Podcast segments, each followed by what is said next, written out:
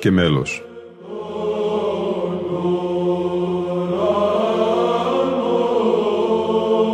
Προσεγγίσεις στη μυσταγωγία της ψαλτικής τέχνης.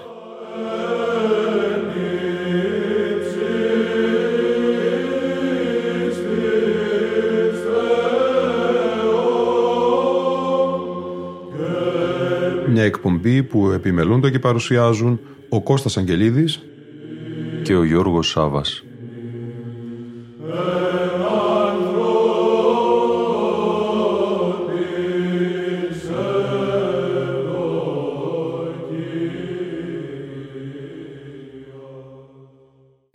Αγαπητοί φίλοι ακροατές και φίλες ακροάτριες, και η σημερινή μας εκπομπή θα είναι αφιερωμένη στην εορτή της Μεταμορφώσεως. Γιατί στο Άγιο Όρος στις 19 Αυγούστου εορτάζεται η δεσποτική εορτή της Μεταμόρφωσης του Σωτήρος. Θα ακούσουμε ένα εκτενές μελοποίημα του ιερέως και νομοφύλακος της Μεγάλης του Χριστού Εκκλησίας Μπαλασίου. Παρέλαβε ο Χριστός σε ήχο πλάγιο του Τετάρτου. Η ηχογράφηση προέρχεται από την έκδοση μαθηματάριων ή τη ανθολογία των μεγίστων μαθημάτων πάσης της εκκλησιαστικής ενιαυσίου ακολουθίας.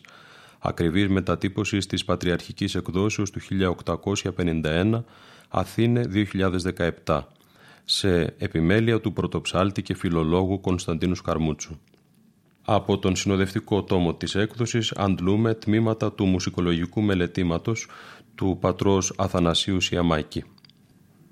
Το στοιχειραρικό δοξαστικό των ένων της δεσποτικής εορτής της μεταμορφώσεως του Κυρίου παρέλαβε ο Χριστός ψάλεται από την Εκκλησία την 6η Αυγούστου σε ήχο πλάγιο του Τετάρτου.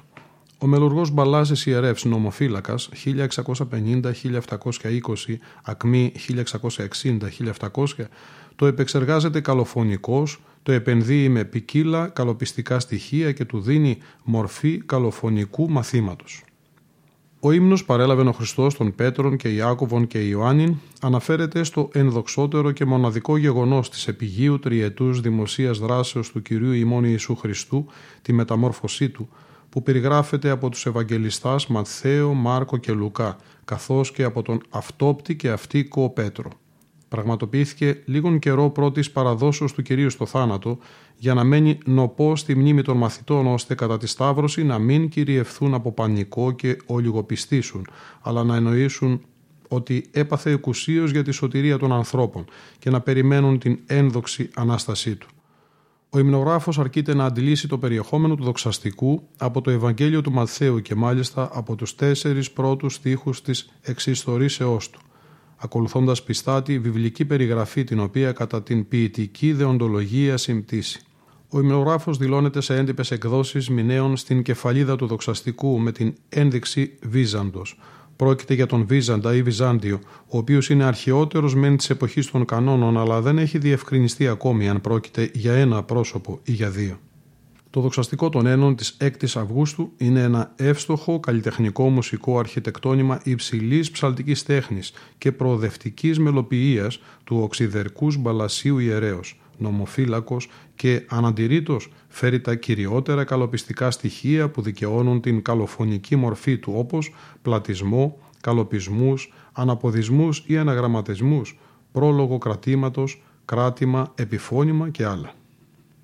Ας ακούσουμε όμως το μέγιστο μάθημα εκ του μαθηματαρίου τη 6η Αυγούστου στην εορτή της μεταμορφώσεως του Σωτήρος παρέλαβεν ο Χριστός, μέλος Μπαλασίου Ιερέως σε ηχοπλάγιο του Τετάρτου. Ψάλουν οι νεοσκητιώτες πατήρ Δαμασκηνός και πατήρ Θεοδόσιος.